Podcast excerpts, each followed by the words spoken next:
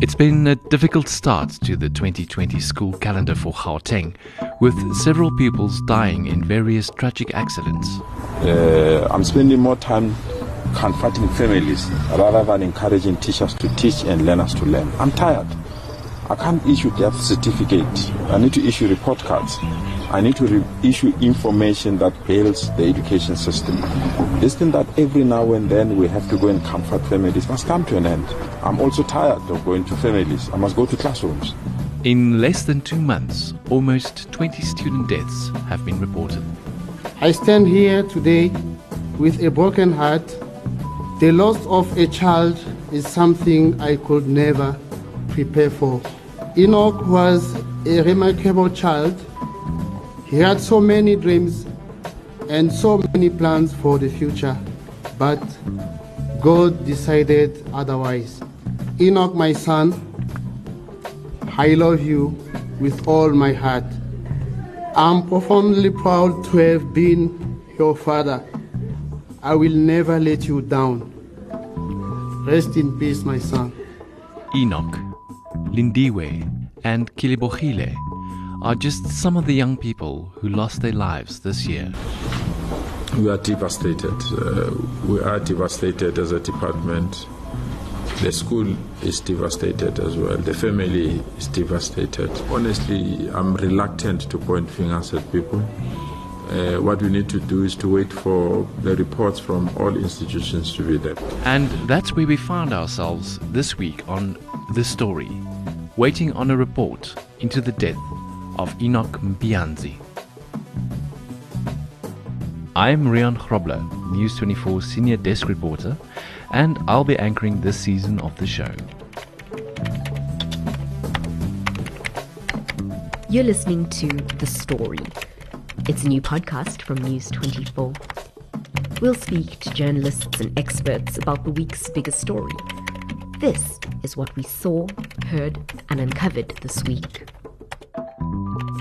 I have in studio with me News 24's breaking news reporter, Sisona Ngakamba. Sisona, you've been covering the story since it first broke in January. Can you give us a recap of what happened? Well, Rian, we all know Enoch Mpianzi was a 13 year old boy from Johannesburg. He was a grade 8 pupil, or at least was supposed to start grade 8 at Parktown Boys High. During a grade 8 orientation camp near Brits in the northwest, he was swept away in a river. He was lost in when a makeshift raft um, he and other boys were on overturned in the river just hours after they had arrived. His body was found two days later after the other pupils had allegedly repeatedly informed the camp facilitators that, listen, he had gone missing. And that was it.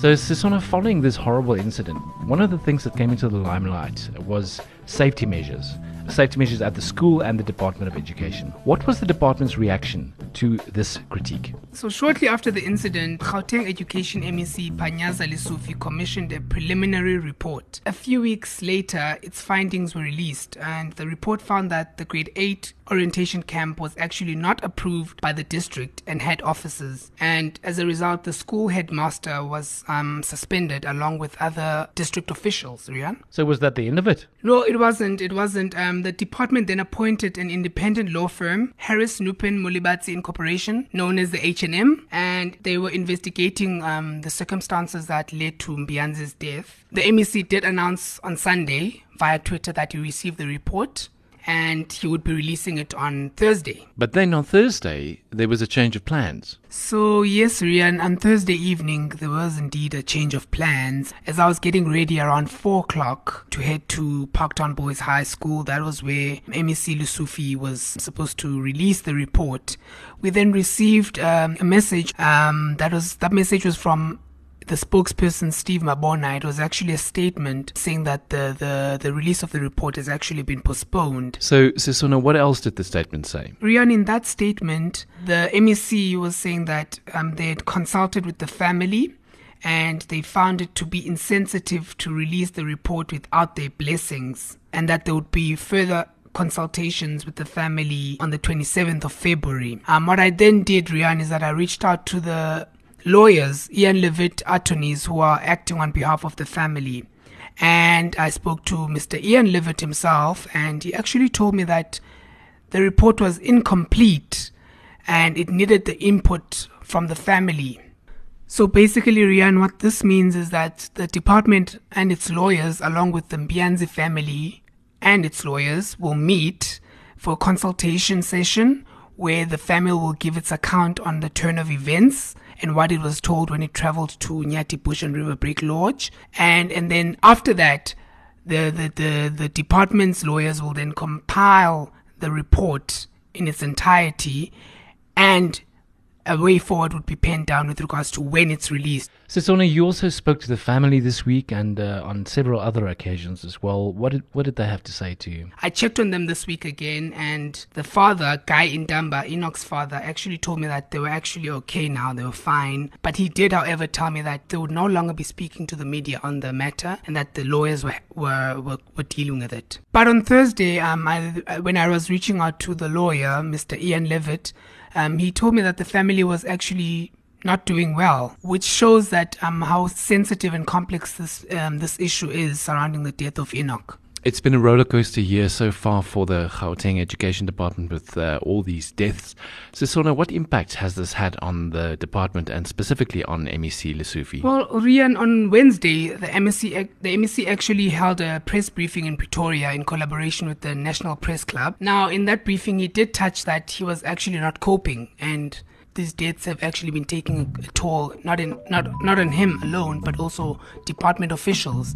He mentioned um, that there were several other deaths besides that of Enoch Mpianzi and we can mention the death of Letitia from the East Rand. Um, I mean the young girl was walking to school and was abducted um, stabbed and burned to death. So all those things were taking actually strain on not only families teachers but also the department officials who attend to them he even mentioned that he would be taking leave shortly just to breathe. So it seems like we won't get answers anytime soon. Yes, it seems like it's just going to be a long process and we just all have to wait. That was Sisona Ngakamba, News 24's breaking news reporter.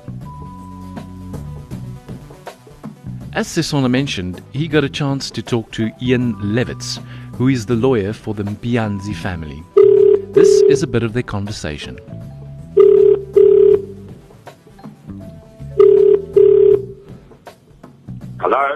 Hello? Mr. Levitt? Speaking. Yes, Sisona again from News 24. Yes, hi. Yes, thank you, sir, for joining us. We just wanted to find out if the family has received the report um, into the circumstances surrounding the death of Enoch Mpianzi and just um, the comment from the law firm. Um, the family has not received uh, the report yet. Uh, the report was incomplete. Uh, one of the main reasons being um, the the family had not had any input into to the report, and that would have uh, completed the report.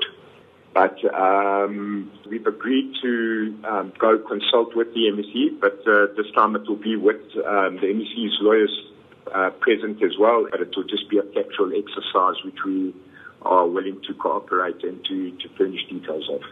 All right. So where does this now leave the actual report that needs to be released? Does that halt that release? So the the consultations are, are taking place next week Thursday. Um, however long it takes the, the MEC or their or their attorneys to to complete the report thereafter, I don't imagine it will be that long. But um, and then the, the, the report will be in a complete stage. Um, however, the MEC um, quite correctly asked my clients for their blessing uh, to release the report once um, the, the family has seen the report.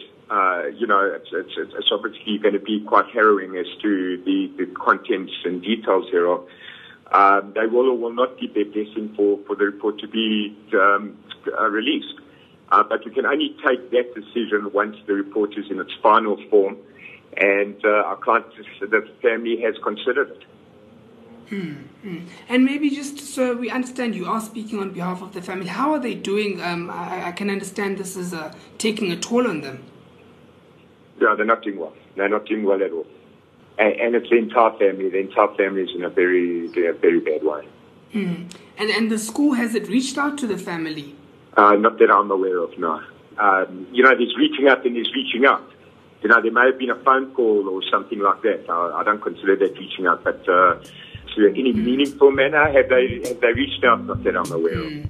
Well, if if uh, the, the people committed um, uh, uh, criminal offences during the, um, the this harrowing event, they will be charges have to be laid against uh, people who uh, were at the um, at the the events that that took place. Alternatively, maybe the principal. Alternatively, even the uh, member of the, the, the, the, government. Then criminal charges must be must, must be instituted, and whoever's liable must uh, must be called to account. Um, on a civil basis, there's also a civil claim that will be instituted, and um, and, and the law must take its course both from a, from a criminal perspective and from a civil perspective. All right. Thank you so much for your time, Mr. Ian. Pleasure. Thank you. Bye. The Story is a weekly podcast by News24. It is hosted by me, Rian Grobler, and produced by Nokutula Manyati. For this and other stories, go to news24.com.